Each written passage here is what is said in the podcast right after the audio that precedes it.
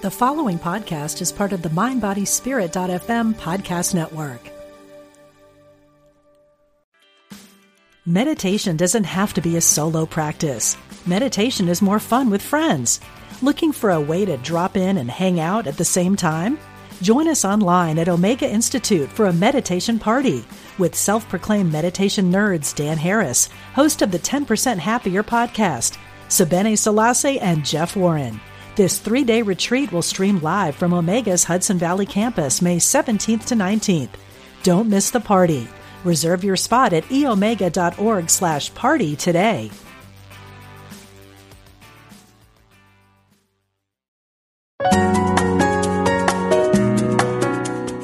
Providing insight and resources for your spiritual journey. Unity Online Radio.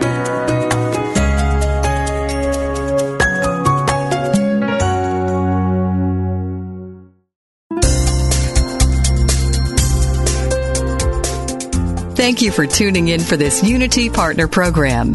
Unity Online Radio partners with spiritual leaders from organizations whose mission and messages complement Unity's. We are pleased to bring you this program on Unity Online Radio, the voice of an awakening world.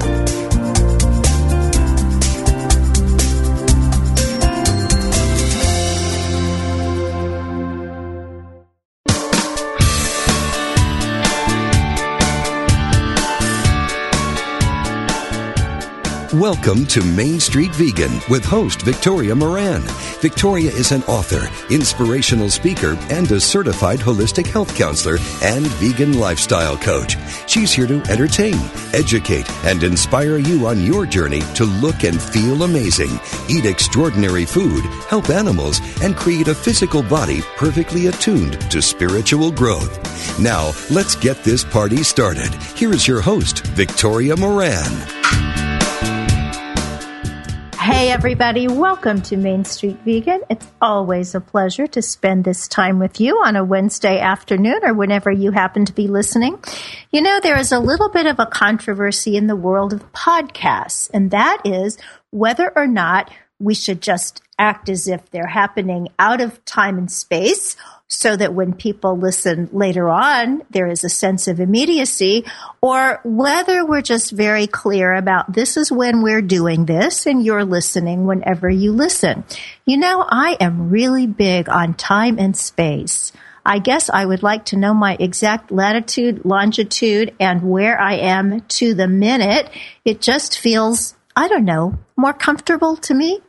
And today, I especially want to let you know when it is, if you are not listening live, and that is that it is Wednesday, March the 12th, 2014.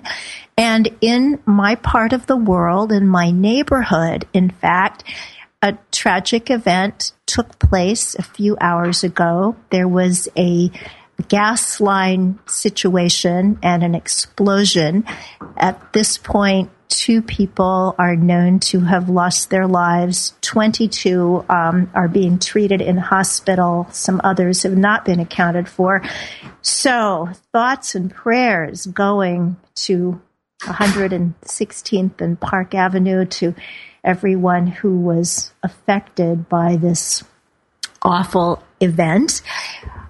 Our guest today was going to actually come into the city and, and be in person here, but because of the explosion, he's not able to get in from Connecticut on the train. So he will be joining us at 10 past three via the telephone. And that is James Morris Hicks. And I'm just so excited to have him on. He's just brilliant. Gosh, it's fun to listen to smart people.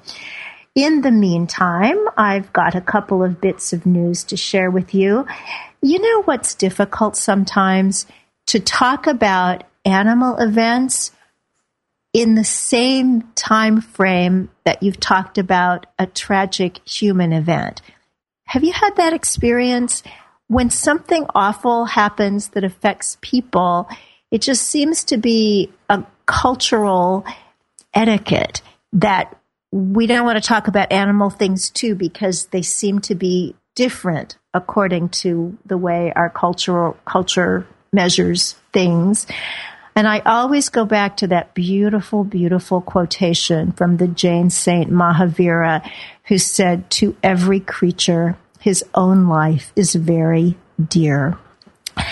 When we think about the billions of animals that are tortured on factory farms and slaughtered, in the case of chickens and other poultry, even without anesthesia, it's just hard to relate to billions, but it's easy to relate to one or two or a few.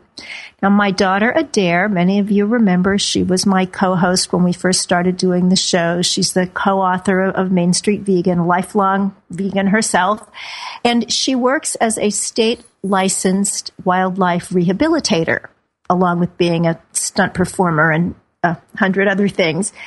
But she has seen a lot of, of really sad things, wildlife who've been harmed by other animals, car accidents, this kind of thing.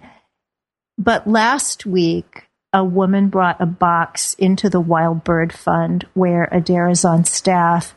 And this was the first time that my daughter had actually seen what humans can do to other animals in her work as a rehabilitator. It seems that 13 baby chicks were sent through the mail, through the mail. This is perfectly legal. They were sent through the mail as if they were nothing more than styrofoam peanuts, dead of winter, put into this box on Wednesday, maybe sooner, mailed on Wednesday, arrived at JFK from Kansas City on Friday evening. In this case, they had been sent as a prank. Yeah, there are people like that in the world, as hard as that is to believe. The woman who received them was absolutely horrified, brought them into the Wild Bird Fund, most of them looking to be dead already. They were not.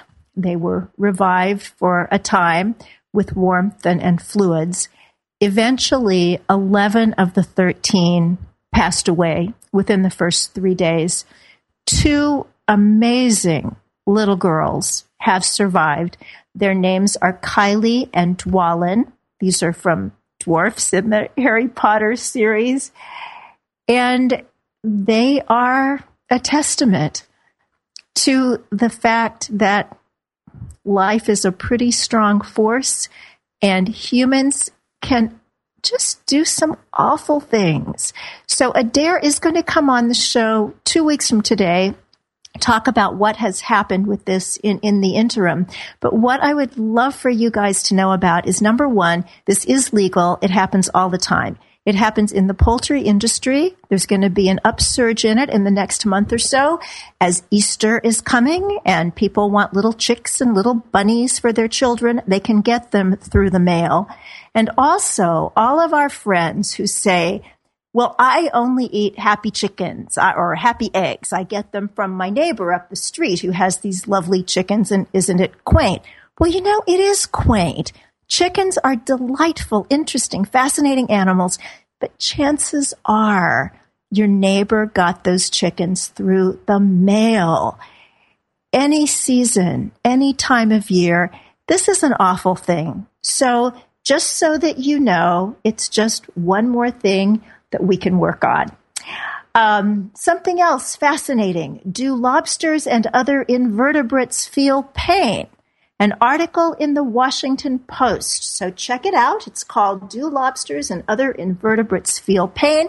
The short answer is yes, which actually surprised me. But the most current research is yes, indeed. Let's just eat plants and keep things easy. And while you're there looking at blogs, can you be a low carb vegan? You can. And that is on the mainstreetvegan.net blog this week. Take a look and stay with us through these messages, and we will be back with our special guest, J. Morris Hicks, author of Healthy Eating, Healthy World.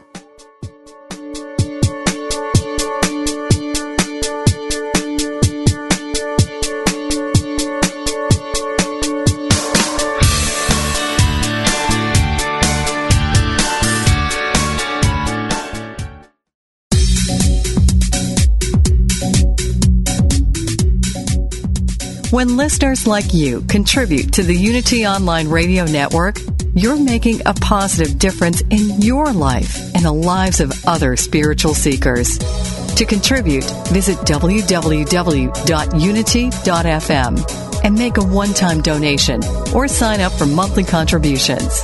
Thank you for your support.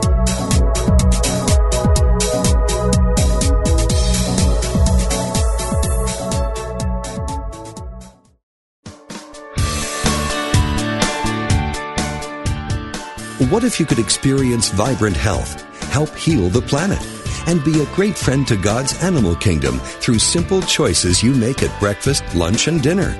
Authors Victoria and Adair Moran say you can do this easily, affordably, and deliciously in their new book, Main Street Vegan. Everything you need to know to eat healthfully and live compassionately in a real world. Loaded with practical tips, straightforward information, and fabulous recipes, Main Street Vegan will help you on your journey toward a plant based diet.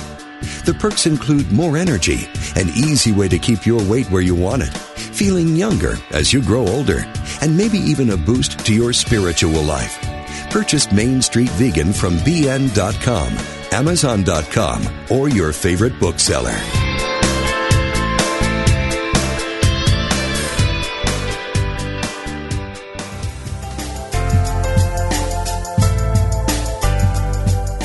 Are you saying to yourself, I'm going to focus on me starting Monday, or right after the holidays, or on my next birthday? Well, we are here to say, don't wait another moment.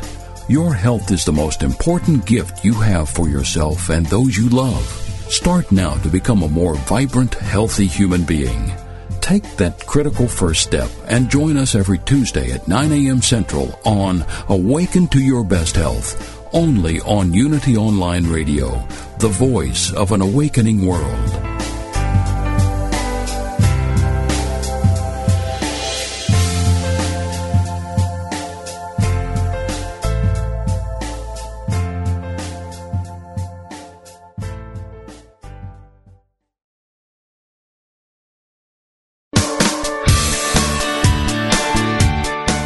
Listening to Main Street Vegan with Victoria Moran. If you have questions or comments about today's topic or any other area of interest, we invite you to follow Victoria underscore Moran on Twitter or email her at mainstreetvegan at unityonlineradio.org. Now, back to Main Street Vegan.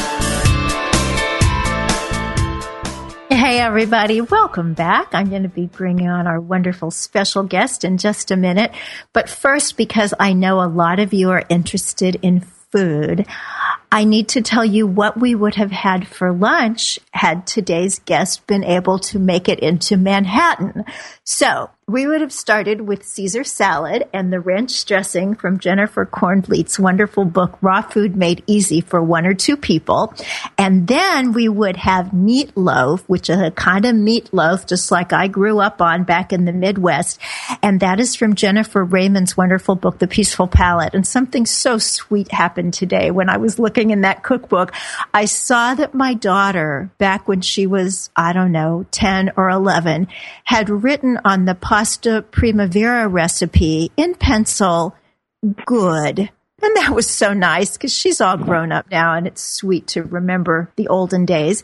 Now it's topped with a spicy barbecue sauce that I made myself. Are you impressed? I'm impressed because I don't usually do things like that, but I just looked online, vegan barbecue sauce, although I guess it's all vegan, but it's really, really good. Lots of vinegar and molasses and yummy sweet and sourness. We would have had broccoli with Dijon mustard sauce and Jennifer Cornbleet's wonderful chocolate mousse, which is also the final recipe in Main Street Vegan.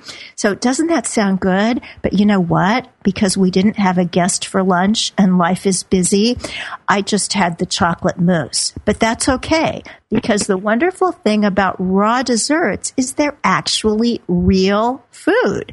So it was basically walnuts and dates and a little slavery free chocolate.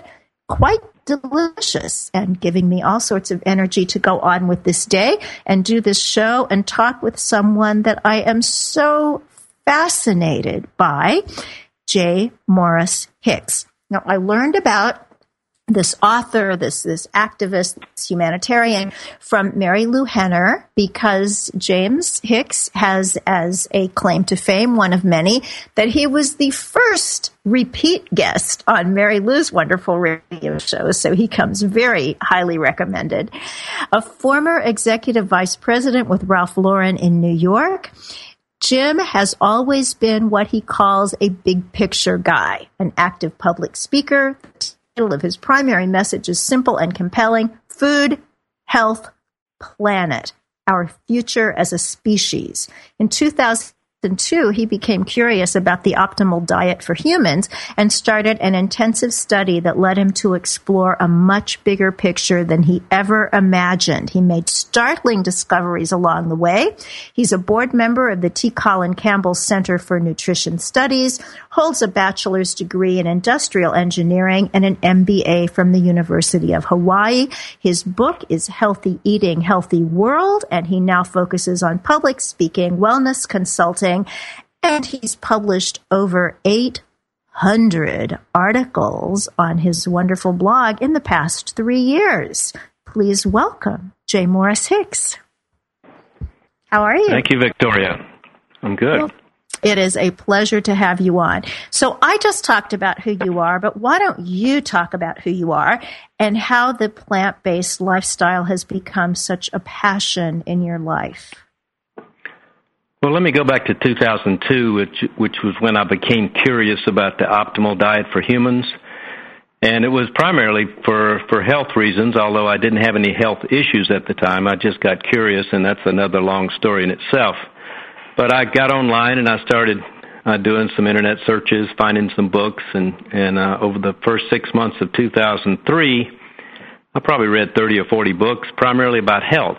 And I had concluded by that point that the whole food plant based diet, as espoused by Campbell and Esselstyn, was probably the optimal diet for humans. But I hadn't learned a great deal about the impact on the environment. And over the same weekend in May, I think it was um, Memorial Day weekend 2003, I read two books Diet for a New America by John Robbins and Mad Cowboy by Howard Lyman. And those two books focused a great deal on the environmental impact of, of our food choices. And it, it led me to have what I have since referred to as my blinding flash of the obvious when I said, oh my God, we're eating the wrong food. We as a species, human beings, particularly in the Western developed world, are eat, eating the wrong food and it's wreaking havoc with not only our health, but our environment and only recently have I been have I finally connected the dots and said, you know what? What's really in jeopardy here is our future as a species. So um, my background is is industrial engineering, as you mentioned, and, and a business executive. And I've always liked to look at the big picture and and when I look at, at this whole thing and I realize that our food choices are driving the chronic disease trends we see around the world, our out of control cost of health care, water scarcity, soil erosion, deforestation, species extinction, ocean dead zones, world hunger, needless suffering of billions of animals, and the elephant in the room, which is climate change. And I guess it's, I feel like my skill set as a as an engineer and a business person enable me to kind of sort through all, that vast amount of information and try to make it a a simple message for the for the rest of the world and that is um, we we simply you know we we have a huge interconnected complex problem out there, but the solution is refresh, refreshingly simple, and you talk about it every week on your show. It's two words. It's whole plants, and that's that's what I'm working on in various different ways.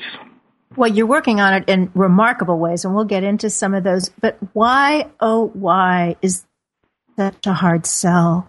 why are we this little tiny fledgling fringy group? I know we've grown and we're much more respected than we were 10 years ago or 30 years ago when I started, but it is so simple. Why aren't people waking up more quickly? Well, that's a real good question, and Dr. Campbell and I have been discussing it almost every time we we've spoken for the last several years, and we've begun referring to it as the protein myth. And the protein myth is the belief the sincere belief by 90% of the people in the Western world, maybe more, that truly believe that we need need to eat some animal protein to be healthy. And your listeners probably know that we don't need to eat animal protein, but when you go in restaurants around the world, or you, you, even in the, the the doctors of the medical doctors, the nutritional scientists, even all over the world, um, people are believing that we need to eat meat. And Dr. Campbell mentioned a great deal about about the complex system that's in place in his book, first book, The China Study. And he talked a great deal more about that system in his second book, Whole Rethinking the Science of Nutrition. And basically, there's just this huge interconnected um, group of organizations from from medical schools, pharmaceutical organizations, the USDA, the elected officials, the food companies, the media, scientists, they're all interconnected and they basically all work together to maintain the status quo. Status quo. And Dr. Campbell nor I believe that there's any kind of you know conspiracy here. It's just kind of the way it all developed that uh, people started eating and liking meat and cheese, and this whole protein myth got got going there. Probably um, sponsored a great deal by the food companies that were producing those products. And uh, however it all happened, we we know that that we have now concluded that um, the protein myth is simply not true, and the things that are happening that are driven by that protein myth are basically beginning to threaten our future existence as a species. Mm. And what could be more important than that to the human race than our continued existence as a species? Well, you would think so. And I know that we're going to be getting into some of the environmental issues as well. So when you look at groups like Greenpeace and, and the Sierra Club, are, are, they influenced by the protein myth too? Is that why they're not speaking out on this? Um, well, yes, they are. I mean, I think people in all walks of life, the most intelligent, the most educated, I think throughout the Western world or the developed world, where where most of the meat is meat, dairy, eggs, and fish are being eaten, I think that um, that it's a widespread belief, and it's believed to be a truth. And so, in terms of those groups, um, I recently heard Michael Pollan respond to that same question. And uh, it was actually an interview that's that's in a documentary that hasn't been released yet. I can't reveal the name of that documentary, but I I did listen to it. And um, they asked him. They said, "Well, we've recently discovered that uh, that the number one cause of climate change is um, is basically livestock, meat, dairy, eggs, and fish in our diet." And so they asked Michael Pollan, why is it that the organizations, the large environmental organizations around the world with millions of members, why is it that the organizations that we trust most to be taking care of our planet, why do they not tell us about the leading cause of global warming, water scarcity, soil erosion, deforestation, et cetera, et cetera? And Pollan said quite simply, he said, "Well, I think they uh, they focus grouped it and decided that um, it would be a political loser to be identified as anti-meat, and and therefore it would be detrimental to their fundraising activities." Well, I, I think it's I actually think it's probably more of the protein myth than it is that last part of the question. I just I believe that they too are are uninformed about the real causes of all these environmental problems, and and that those causes have been kind of hidden by uh, government organizations like the FAO of the United Nations, uh, who are largely controlled by by people who raise meat or have raised meat all their life. So uh, you're going to probably ask me what are we going to do about this eventually, but I'll let you let you ask, ask the questions. Oh, well, that's a good one. Why don't you go with that? well, um, there's some tipping points that are being predicted by scientists when it comes to climate change, and that's why I said that's that's the elephant in the room, because once we hit the tipping points of climate change, and it's being predicted to be in the next three to five years. So let's let's give ourselves five years. So let's say in in 2019, if we don't if we don't have some if we don't change the slopes of some of these curves that are, that are driving climate change don't change the trends or reverse the trends, then the the climate change prediction for the future is is not going to be the two percent centigrade that that all the world leaders want to keep the climate change below. It's going to be more like six or eight degrees centigrade, in which case you know, sea levels could rise by 10, 10 to 20 feet. Uh, every coastal city in the world would be partially underwater. Um, and uh, in order to, to change something that quickly, you, you, I, I know from experience as a business person and just being a guy that's as old as I am that that things things change slowly when they follow the no, normal course of events particularly when you're dealing with uh, elected officials and, and governments and and companies that have special interests and have money at stake.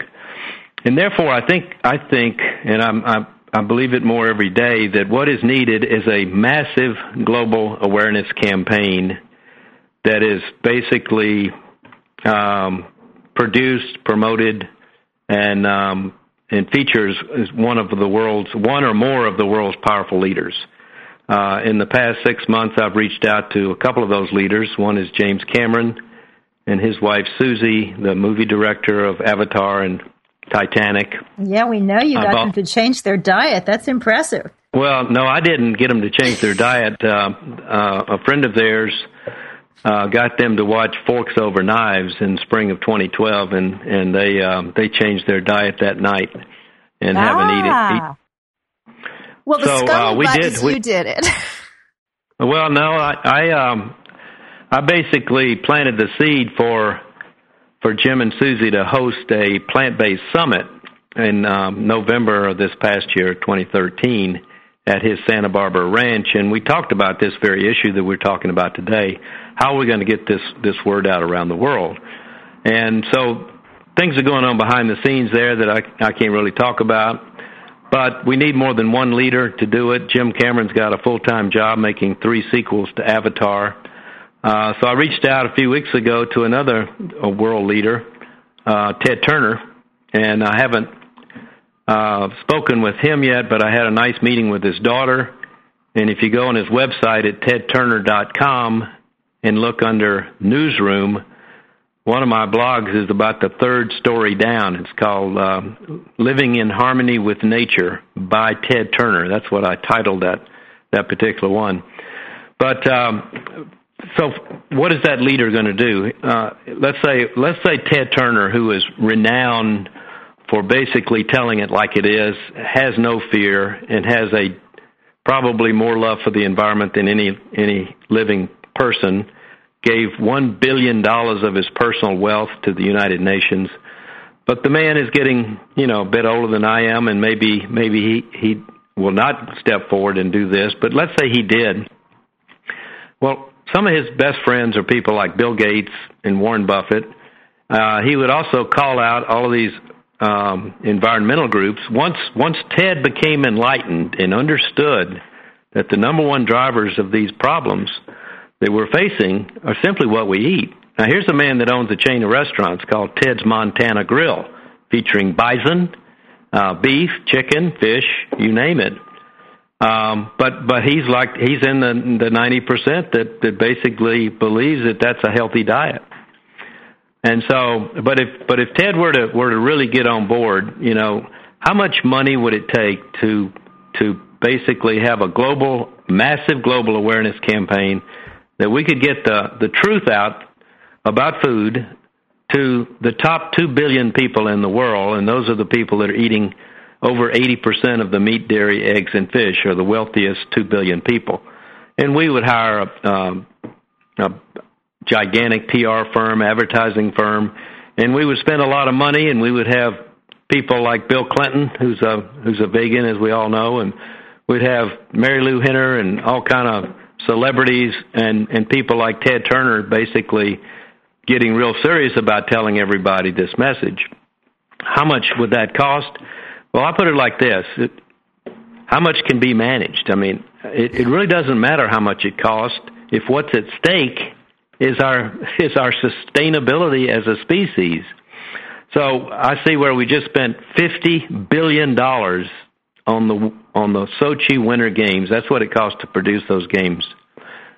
So what if we spent a hundred billion dollars on on a massive global awareness campaign so that everybody would be hearing this message re- repetitively, you know, several times a week, if not more?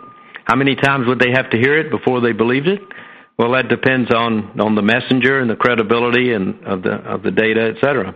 And you'd have to but back it I up believe with some that, really good food. yeah, people and, are so and, afraid to change. But it's the of all of the drivers of global warming, or all of the environmental problems for that matter. The uh, and I and I call it. Uh, there's several problems. We have we have too many people. There's an overpopulated world. We're consuming way too much stuff and the way we live and the way our economy works, the way we travel, work, play, etc., um, needs to change eventually. But the the big elephant in the room here, the single biggest driver of global warming is what we eat, and any individual can change that 100% overnight, just like I did, just like James Cameron did, just like my son did, and and hundreds of other people that I know. And with that with that kind of message going directly to the consumer without being filtered by all of the politicians and food companies involved, I believe there's a way out of this mess. And as a grandfather of six children, I um, I think it's my my role to do all I can to to correct the problems that have that have basically were given birth during my lifetime and um, and spread around the world to to have the, the situation that we, we we are in today. Now, we're just two minutes from break, but I want to back up a little bit and just ask you a basic environmental question before we even get to the food part of it. There are plenty okay. of people who don't believe that climate change is happening or that if it is, that human activities have anything to do with it. How do we get to that massive population? Well, that's that's got to be part of the massive global awareness campaign as well, and and that's a really tough one because first of all, it's been called global warming for so long that it's hard to switch and cl- call it climate change. Because when you call something global warming and we have a winter like we did this winter in New York and uh, Connecticut, you know, people start laughing and say, so much for global warming, it's cold outside. Well, that's got nothing to do with the science. And the science, the top scientists in the world, there there is really no debate among them about global warming. There's a lot of uh, parties out there, oil companies in particular, that are funding campaigns to discredit all of that information. And they get a, a spokesman here and there and a scientist, and, and they create this confusion.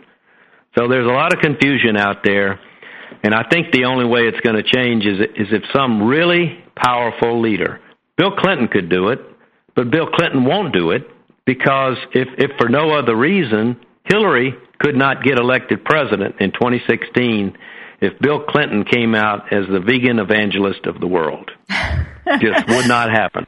I've often thought now that he has gone plant based and also Al Gore, if they had been eating the way they do now when they were running for president and vice president, would we have ever had that glorious Clinton era? I don't think so. They wouldn't have been elected. And and if and if he'd come out as a vegan during office, I think he would have been impeached. What Monica couldn't opposition, do, Kale can. That's right. I think so. this is fascinating. Absolutely fascinating. If you would like to join this conversation, the number is 888-558-6489 and we'll be back right after these messages.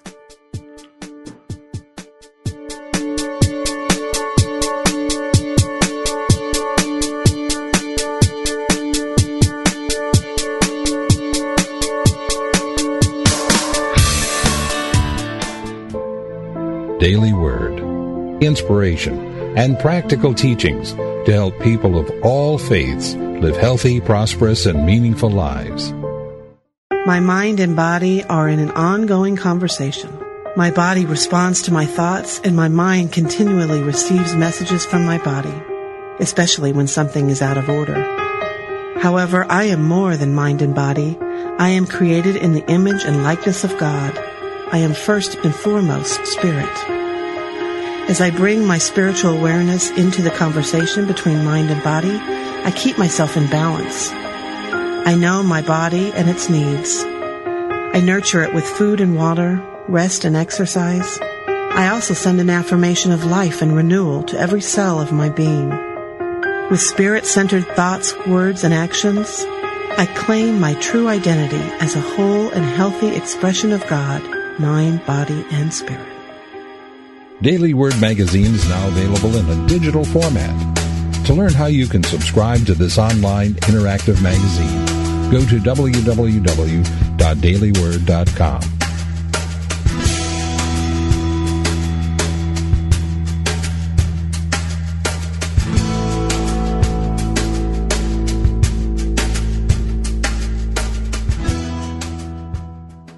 I were brave, I'd walk the razor's edge where fools and dreamers dare to tread and never lose faith. How is life working for you? Would it be okay with you if life got easier, simpler, yet more meaningful and vibrant? Join certified life coach Carla McClellan Tuesday afternoons for Vibrant Living. Each week, Coach Carla and her guests will share strategies and solutions designed to make your life more vibrant. Is there something in your life you'd like help with? A dream you'd like to achieve? A relationship you'd like to improve? Call into the show toll free for Coaching with Carla. That's Vibrant Living, Life Coaching with Carla. Tuesdays at 3 p.m. Central on Unity Online Radio, the voice of an awakening world.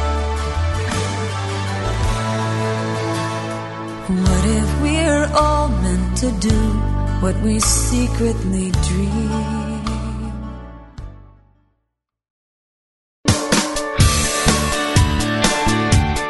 Thank you for tuning in for Main Street Vegan. Here is your host, Victoria Moran. Welcome back, everybody. Thank you so much for being with us today. We are having one heck of a conversation with an absolutely fascinating guest, J. Morris Hicks, author of Healthy Eating, Healthy World, and his website is initials. What, what's it's hpjmh.com. Now, those are the first letters of Harmony Project and his initials, J. Morris Hicks, hpjmh.com. Check it out. The blog is sensational. The book recommendations. There's also some information there from other people that you admire. T. Colin Campbell, uh, Dr. John McDougall. It's really a terrific site, so do check that out. And also, I just want to say thanks to everybody who's listening. We got our stats for 2014 thus far. Oh my goodness a lot of people are listening to this show. I'm just so, so grateful to each and every one of you. Thanks to everybody who listens, to everybody who's given us a nice review and five stars on iTunes. The more help that we have from you in that way, the more we can get the word out with wonderful guests like we're having today, J. Morris Hicks. So, Jim, we were talking about climate change. And I Right. know that a statistic that so many of us were quoting very proudly was that 2006, I believe, a United Nations study, Livestock's Long Shadow, that stated that animal agriculture caused more in terms of global warming gases than all transportation combined. And then all of a sudden that was not accurate anymore. What do you know about that? Is that still a good stat? Well, the stat that you talk about was uh, was 18 percent, and it compared to the, all of transportation was 13 percent. So it was like 40 percent greater than than all of transportation combined, and and was therefore the leading human-induced cause of greenhouse gases. Well, that report came out in 2006. In in 2009, two uh, uh, climate experts from the World Bank, who later became friends of mine, colleagues, Robert Goodland and Jeff Anhang, had a study published, had a paper published on the Worldwatch Institute uh, website. It's called Livestock and Climate Change. What if the key factors in climate change are cows, pigs, and chickens? And their data showed at that time, um, because of under uncounted and undercounted aspects of the FAO UN estimate in livestock's long shadow, they um, they have eight different categories of of undercounting the effects of livestock, and rather than 18, they concluded that the greenhouse gas percentage caused by humans from livestock was over 51 percent, and so that means it's larger than all other causes combined. Now that's a number you know, when you start talking about specific numbers, I like to use things like it's over 40% or it's over 50% rather than it's 51.6% because there's no way to to totally totally determine exactly what it is because of so many assumptions. But when you talk about something that's over 51% of the causes, then you're not ever going to solve that problem if you don't work on that number one cause as an industrial as an industrial engineer and a businessman, I know that. Now, fast forward here.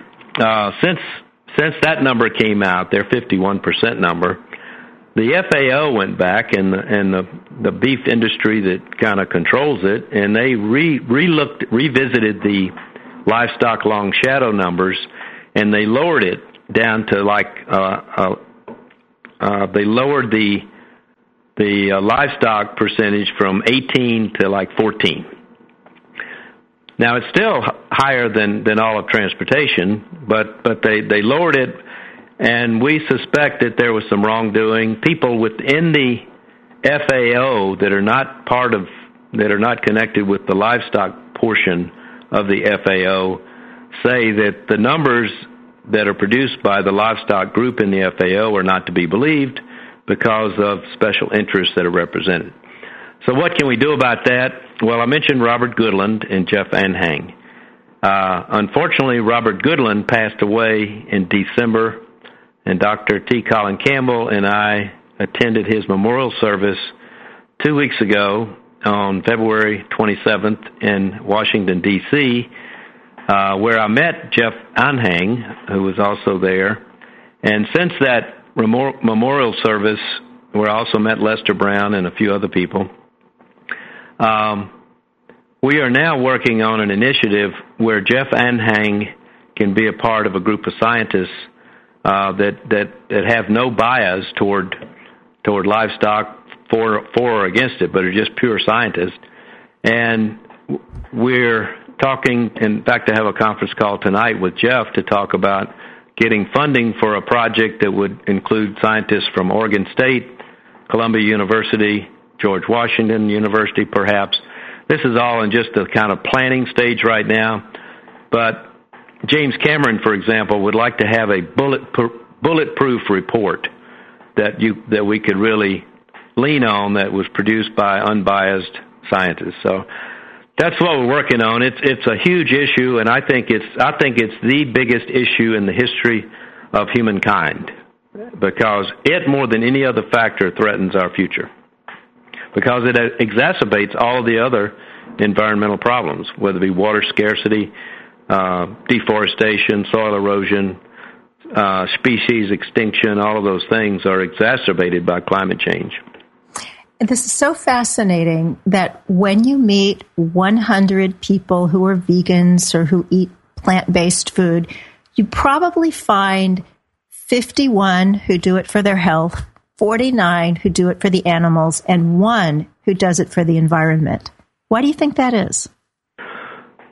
Well, I I, I think that uh, goes back to the, I guess the protein myth but um, in my case, I did it for for health initially, and because I, I I didn't have while I didn't have any health issues, I wasn't overweight, I didn't have diabetes or anything. I just uh, realized that we were eating the wrong food.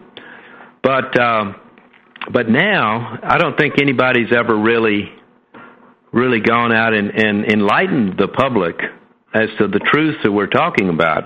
I mean, let's face it. With if if Sierra Club is not going to tell their several million members the leading cause of global warming, uh, how are they supposed to know that they should change? So, you know, it's a simple matter of people just not knowing, and the, the, some of the people who do know are um, have have money in the game in terms of they have uh, special interest that would be compromised if they if everybody stopped eating meat, dairy, eggs, and fish uh, in a rapid manner. This is true, and I'm just so inspired by all of the people who are speaking up on their blogs and in, in their workplaces. This was something I wanted to ask you about too, Jim. One of the many things that you do is corporate wellness consulting, and I know that the healthcare costs are, are a huge issue. So tell us what you do in that context and also what our listeners who work in corporations and various companies can do to get their own workplaces healthier. Well, uh, I wish I had a had a great story to tell you. Uh, we did. My my my son and I did make a formal presentation to a company that has um, um, uh, about a hundred billion dollar sales, a large company. In fact, Walmart has uh, is, is the world's largest company, has the largest healthcare bill. I've also sent letters to the CEO of Walmart, Costco, CVS Pharmacy, uh, Kroger, Ford Motor Company uh, I've got a very well thought out plan for how to do this, uh, uh, drawing from my skills as a management consultant and a businessman. And it's all it's on my webpage. It's uh, there's a blog entitled "Slashing the Cost of Healthcare in Businesses." Uh, and if anybody wants to see it, you can Google "Slashing Cost of Healthcare" Morris Hicks. Put Morris Hicks behind anything you say, and some of my stuff is going to come up. Um, so what I'm saying is, we've thought it all out, and I'm prepared to. I've, I've got a team put together. Um, some of the people from Neal Barnard's group, the Physicians Committee for Responsible Medicine.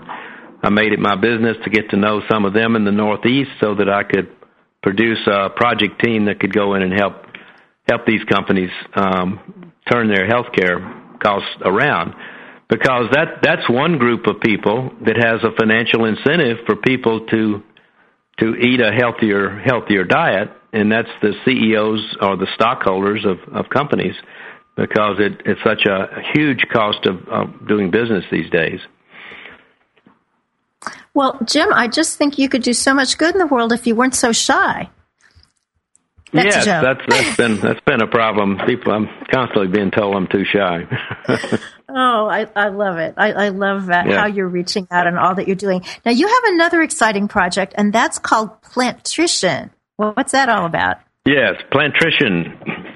Well, this is something my friend Susan Benigas and I have been talking about for several years now.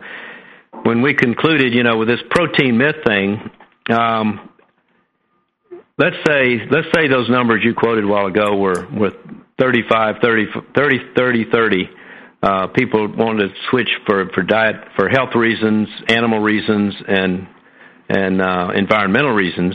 And so they go to their doctor and say they want to become vegan. And the chances are 9 out of 10 that the doctor the medical doctor is not going to encourage them. So that's the first group of people that, where we need to dispel the protein myth. And we this this uh, this organization is now up and running.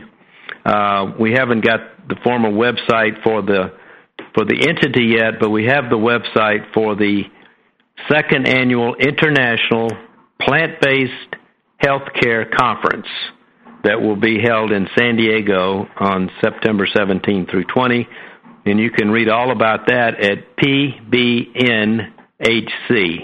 That's Plant Based Nutrition Healthcare Conference.com, but it's just five letters PBNHC. And so this is the first step, um, just one of many of our multifaceted plans to reach the physicians of the world, starting mostly in the United States, but also um, at the first healthcare conference held last year in Naples in October. There were there were people from all over the world, and I think there were six or eight from Australia, and and many countries were represented. Uh, this is where we have Colin Campbell on the podium, along with Esselstyn, and this year Barnard and McDougall. Dean Ornish is coming this time.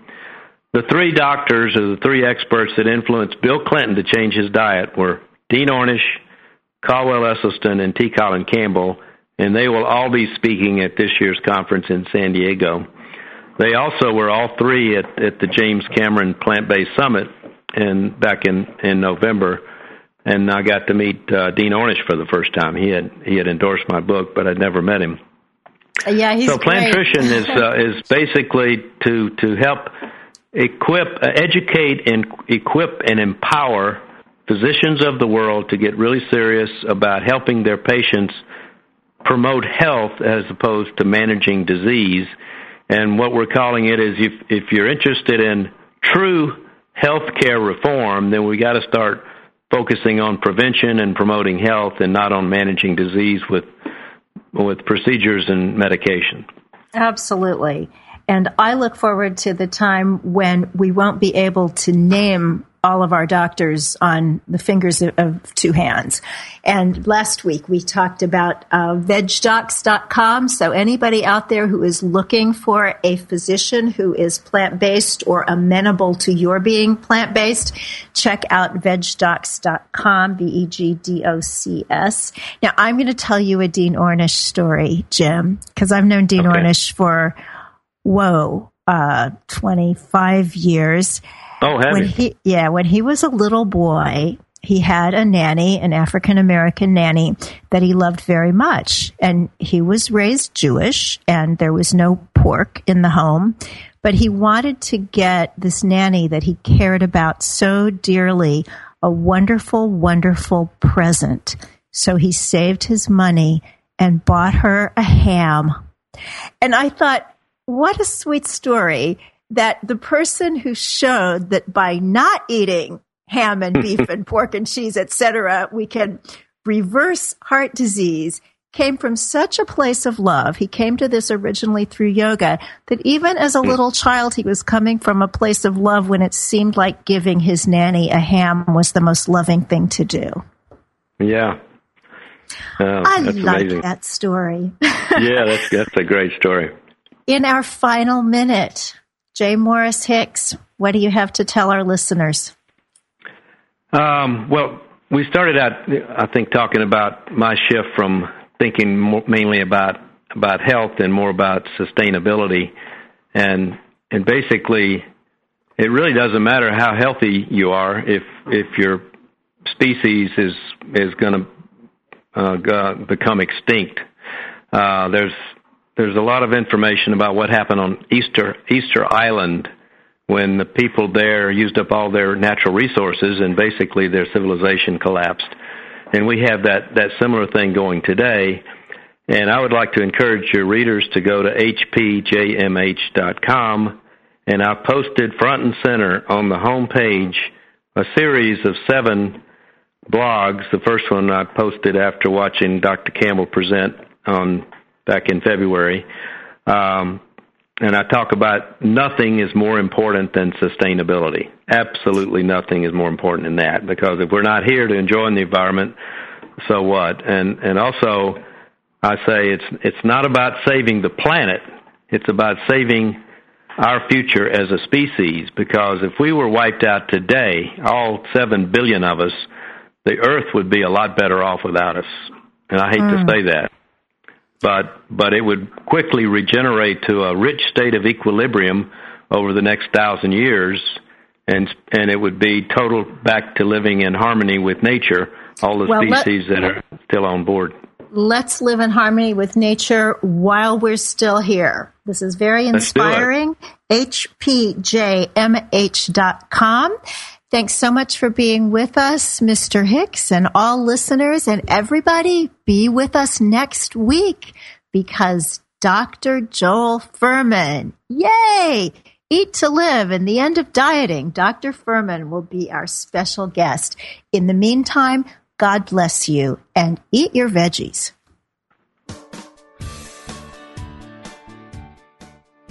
Thank you for listening to Main Street Vegan. Join us every Wednesday at 2 p.m. Central Time as Victoria Moran entertains, educates, and inspires you on your vegan journey.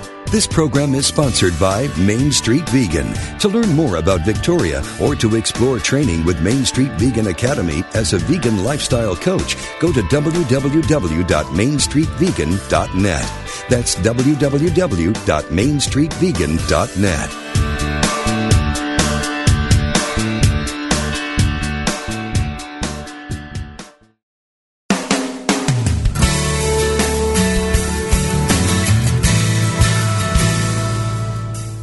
Do you experience the peace and joy promised by A Course in Miracles? Or are you still struggling to truly live your beliefs from moment to moment? Let Reverend Jennifer Hadley help you focus on your intent to be the love, be the peace through practical application by walking your talk. Experience the healing live every Tuesday at 10 a.m. Central on A Course in Miracles, Living the Love, Walking the Talk only on Unity Online Radio, the voice of an awakening world.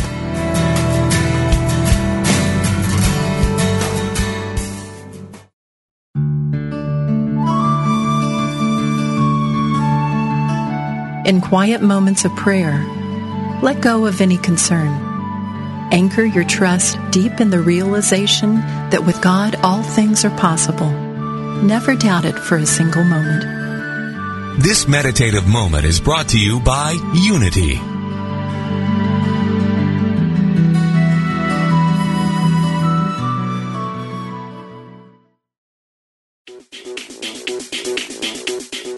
Pop culture is defined by the Oxford Dictionary as modern popular culture transmitted via mass media and aimed particularly at younger people. But can it be meaningful? Spiritual, even? The hosts of Pop Conscious think it can be, and that it can be fun to explore, too. Melena Dawn and Stacy Macris Ross will be your amateur cultural anthropologists, examining pop culture and spirituality every Monday at 2 p.m. Central on Pop Conscious on Unity Online Radio, the voice of an awakening world.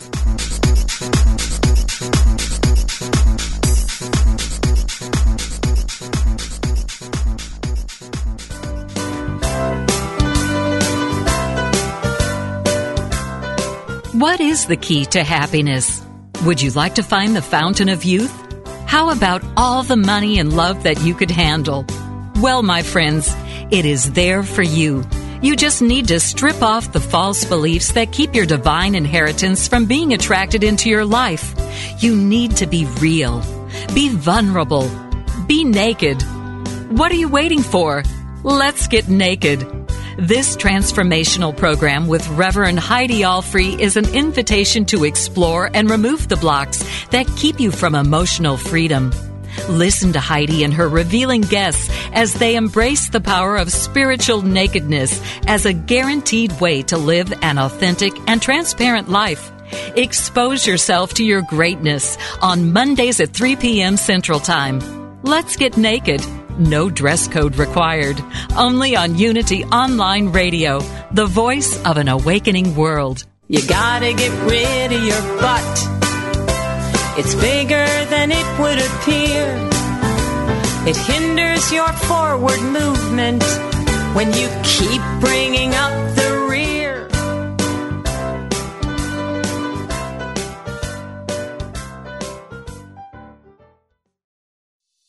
Hey, it's Radleigh Valentine. Join me for a brand new way of connecting with your angels on my new podcast, The Angel Tarot Show. Each week, you'll meet your angelic guides and guardians and find new ways to unlock unconditional love, tune into your intuitive abilities, and create the joy filled life that, well, you've always wanted. Plus, you'll get a useful and timely energetic weather report bringing you guidance for the coming week. Tap into the healing, hope, and guidance that's all around you on the Angel Tarot Show, exclusively on mindbodyspirit.fm.